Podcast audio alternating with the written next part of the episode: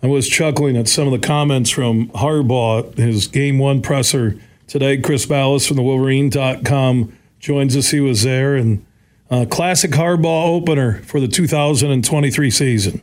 It sure was. Uh, really kind of coming after the NCAA, it seemed like. And you know what he said? He said, you know, I'm going to be, people are going to come after me and question my character because I opened this up this can of worms up in 2020 and 2022 talking about this, and people don't want to share their money clearly. And but it was a clear shot at the NCAA, I thought, and uh, it'll be interesting to see how it affects maybe the process going forward with the three game suspension, and if, the NCAA now is going to get madder and they're going to extend it or whatever. Uh, we've talked to people, you know, in the administration who don't believe that that will be the case, but you never know with these guys. They are unpredictable, and that's the one thing that's predictable about him. So, but uh, good for him, frankly, and uh, to come out swinging like that. And as for what he said he plans on doing Saturday when he is suspended, he said he might go and watch his son's football game. His son Jack, who I think is seven years old now, or some, something like that, maybe a little older.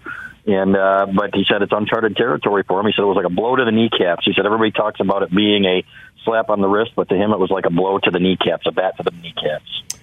Chris Balas from the Wolverine.com is joining us on the Roast Umber Coffee guest line and reading uh, one of your tweets uh, during the press conference. Harbaugh says he advocates a system of revenue sharing for the student athletes. He says he wants to be a voice for the student athletes, says he doesn't understand how the NCAA networks, etc., can pull in all of that money, which would be billions, uh, without sharing. Now, where I kind of smiled at it. One, uh, I, I, agree with it with that money that there should be a, a, players pool. But two, after the NCAA comes and hammers him for basically nothing, Harbaugh's coming right back and putting even a bigger storm in their face.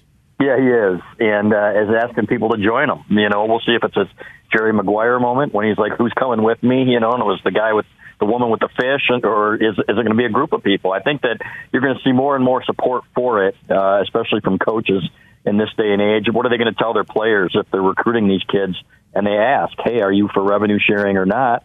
What do you think they're going to say? Of course, they're going to say absolutely. And uh, we're going to see who advocates for it, like Harbaugh. So uh, I give him credit. It's one thing, you know, in talking to some people again in the administration, they said, you know, I said ballsy, and they said, well, it's who Jim Harbaugh is, and they also reiterated that he seemed to love it here, and that uh, he and Ward Manuel have actually come together and closer and gotten tighter in this. Michigan's athletic director. So if that's the truth, then that's pretty good news, in my opinion, going forward. I had a good buddy, uh, Chris, who told me that uh, he knows people in the Harbaugh family, and that Harbaugh Harbaugh's dad found out it like had to go home and uh, have his wife turn on the computer that he was going to be one of the interim right. head coaches.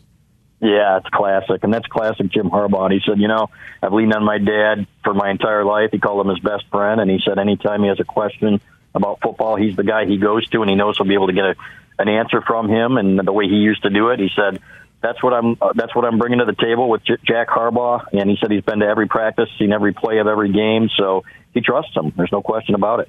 Chris Balas from the Wolverine.com, the Michigan Insider, joining us on the Roast Umber Coffee guest line. Uh, also today, Chris at Harbaugh's Week One presser, he confirmed QB coach Kirk Campbell will call play Saturday, and as you tweeted out, says he has never seen someone so ready.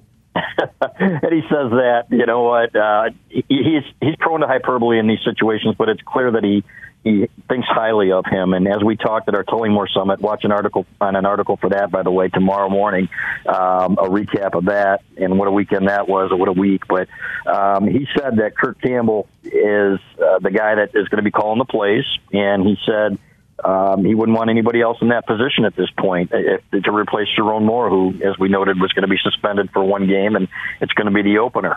So, uh, and I asked, uh, I asked um, defensive coordinator Jesse Minter, who's going to be the head coach for that game. I said, "What if that means throwing 60 times a game?" And he said, "Well, we'll see what happens, but uh, that won't happen. They understand that the run is their bread and butter." But one thing I like about Kirk Campbell is that he asked for the opinions of his receivers and his quarterbacks about what they like and kind of patterns the offense around them. So um, he's going to. I think he'll do a good job with it. Uh, obviously, it's not the toughest, the toughest of assignments uh, in the opener with ECU, but again, you start somewhere, and I think Kirk Campbell's got a bright future in that area. So, uh, for the listeners across Michigan right now, Chris, uh, what is the Harbaugh replacement crew setup? Games one, two, Yeah. and three. Yep, it'll be Minter in game one with Kirk Campbell calling the plays. In game two, it'll be Mike Hart and Jay Harbaugh splitting the game, and Sherrone Moore will be back to call plays. Um, they will be elevating an analyst in game one uh, to replace Sherrone Moore, uh, one of the guys that's working with the offensive line. And um, so that's going to happen there. And then in game three, it'll be Sherrone Moore. So, and then uh, Jim Harbaugh obviously will be back for the Big Ten opener against Rutgers. So that's how it plays out. Chris, looking forward to it. Uh, kickoff week is here. Thank you so much. We'll talk to Clayton Sayfie, Anthony Broome from the Wolverine.com coming up later. Also, Jim Comparoni, SpartanMag.com will join us. Mel Tucker at his week one presser said he doesn't know who his quarterback is for Friday. Hey, you know what? They got four days to play with. It's okay. Yeah. Yeah. Uh, it'll be a fun game to see on Friday night to open the Big Ten season. Chris, we love it. Uh, you love football. You are the Michigan man. I appreciate it, Billy. Thank you.